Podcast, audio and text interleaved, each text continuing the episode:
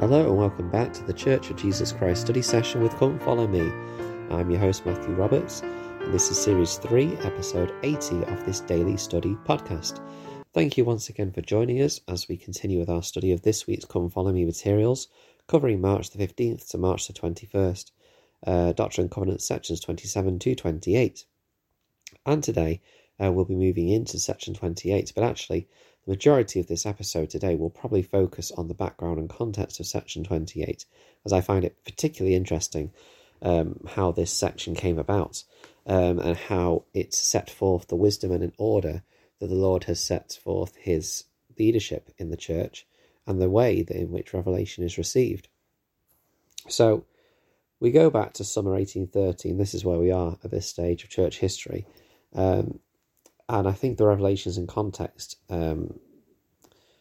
chapter on this, called All Things Must Be Done in Order, explains this really, really well. It says, quote, "In the summer of 1830, Oliver Cowdery wrote to Joseph Smith from the home of Peter Whitmer, where the church had been organised earlier that year.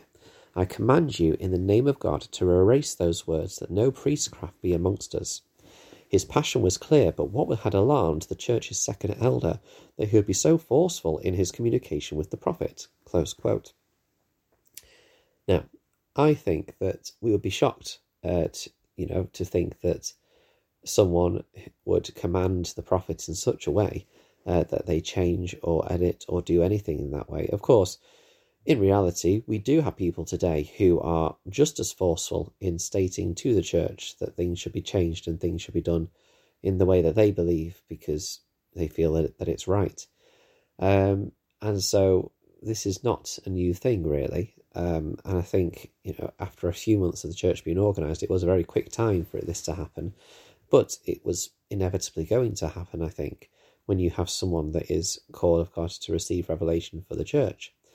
The reason behind why Oliver Cowdery was so forceful in this is explained as well. Basically, in the Articles and Covenants of the Church of Christ, which we know is kind of the decree that was written by Oliver Cowdery, and then Joseph Smith kind of looked at that, received revelation, and added or edited or developed upon it to give kind of the foundation of the church. It says in Revelations in Context, quote, "Notwithstanding the church's acceptance in June 1830, Oliver disapproved of a phrase in the list of requirements for baptism, and truly manifest by their works that they have received of the Spirit of Christ unto the remission of their sins." Close quote. Now, we know that is probably, today we understand the importance of that phrase. That people are showing their desire to follow Christ by the things that they do in their lives, but obviously at this time it was a very difficult phrase for Oliver to come to terms with and accept. And so, as Revelations in Context explains, quote, "Perhaps Oliver felt his involvement in the document's development entitled him to make demands concerning the text. Joseph, however, disagreed, insisting that the requirements had come by revelation. In his response, Joseph asked by what authority he," meaning Oliver, "took upon him to command me to alter or erase, to add or diminish to, or from a revelation or commandment from Almighty God." Close quote. So it is, there's obviously a disagreement here. And it's not just Oliver that felt this, but also the Whitmer family had also felt this way about this. But in the end, he was able to discuss this with them, and they were able to come to an agreement on this, or to acknowledge that this is an important phrase that had to be in there, and so therefore they were happy with this. But of course, this teaches an important lesson to Joseph, that there would be that in the future there would be challenges to the authority that he had as the prophet. And when I say authority, I don't mean that people had to listen to him and not think for themselves. And I think that as we discuss this section over the next few days, that'll be an important point to make. That just because somebody has been called to a position in the church, it does not give them authority over us as people. A bishop cannot come to you and tell you what to do for your family. You receive revelation for your family as a mother and a father, for example. However, they do receive revelation to lead and guide the ward as a bishop, as a stake president receives revelation and guidance on how to lead a stake. Of course, they can receive counsel and direction, both of these individuals, but ultimately they receive that revelation through the keys they hold, just like a Relief Society president in a ward receives revelation and guidance, and a primary president and all the other leaders that we have in the church, no matter what level they are within the church, they receive revelation to lead and guide their sphere of influence. You can receive revelation and guidance on how to teach and minister to your ministering families. Once again, you don't receive revelation and to tell them how to live their lives and what to do in terms of choices they've got to make, but you can receive inspiration and guidance on how to support, bless, and uplift their lives. This was also learnt in a second account or a second experience that was had with Joseph, and a question about the revelation being given to lead the church. It says in Revelations in Context, quote, "Upon arriving in Harmony, Pennsylvania, Joseph found that Hiram Page, the husband of one of the Whitmer daughters, had used a stone to receive 2 revelations concerning the church. Perhaps remembering his success persuading Oliver Cowdery and the Whitmers of their error, Joseph intended to reason with them until a conference that was to be convened in September. He soon discovered, however, that belief in Hiram Page's supposed revelations was more widespread than he thought, so he sought revelation on the matter." Close quote. Now this is interesting because Hiram Page, as it mentions in Revelations in Context, was married to one of the Whitmer daughters. Oliver Cowdery, I believe, was also married to one of the Whitmers, and basically, this means that this is a family matter.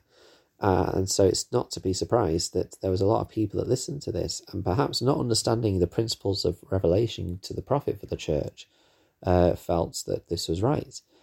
Now, when I was reading this story when I was younger, I read about how Hiram Page had received these 2 revelations through a stone. And I remember thinking at that time, not knowing obviously more about church history than I do now, that, oh, well, Hiram Page is receiving revelations from stones. I mean, what's that all about? That's a bizarre thing to do. I mean, surely that's clearly not right. Not realizing, of course, that this is exactly how Joseph Smith had translated the Book of Mormon, by using a seer stone and using the Urim and Thummim, which were ultimately 2 stones. And so I was in error there in thinking about how clear it was to me that this was not from God because it came through stones, when actually that was the exact process that had been appointed, not just for the prophet Joseph Smith to receive revelation and translation, I would add, but also, you know, through history, like through the divining rods and through the stones in the tabernacle, the Urim and Thummim there.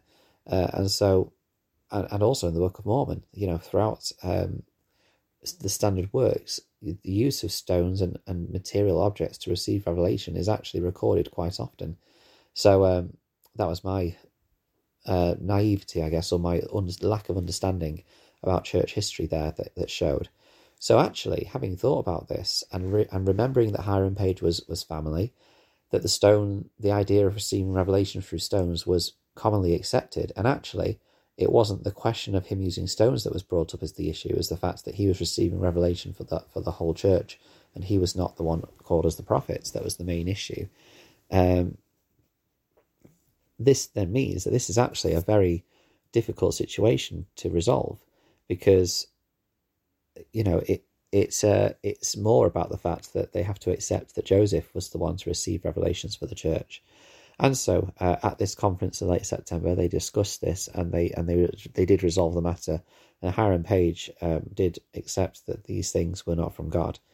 But I think that as we go into section 28 over the next few days, it'll be interesting to look at how this was resolved and think about how we need to remember the importance of the order that the Lord has to lead and direct his church.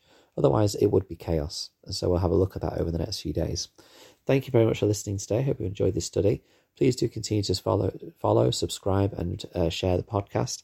You can also join the Facebook group, Church of Jesus Christ Study Session with Come Follow Me, if you'd like to receive a post each day and share what you've been studying. It would be great to hear more from you.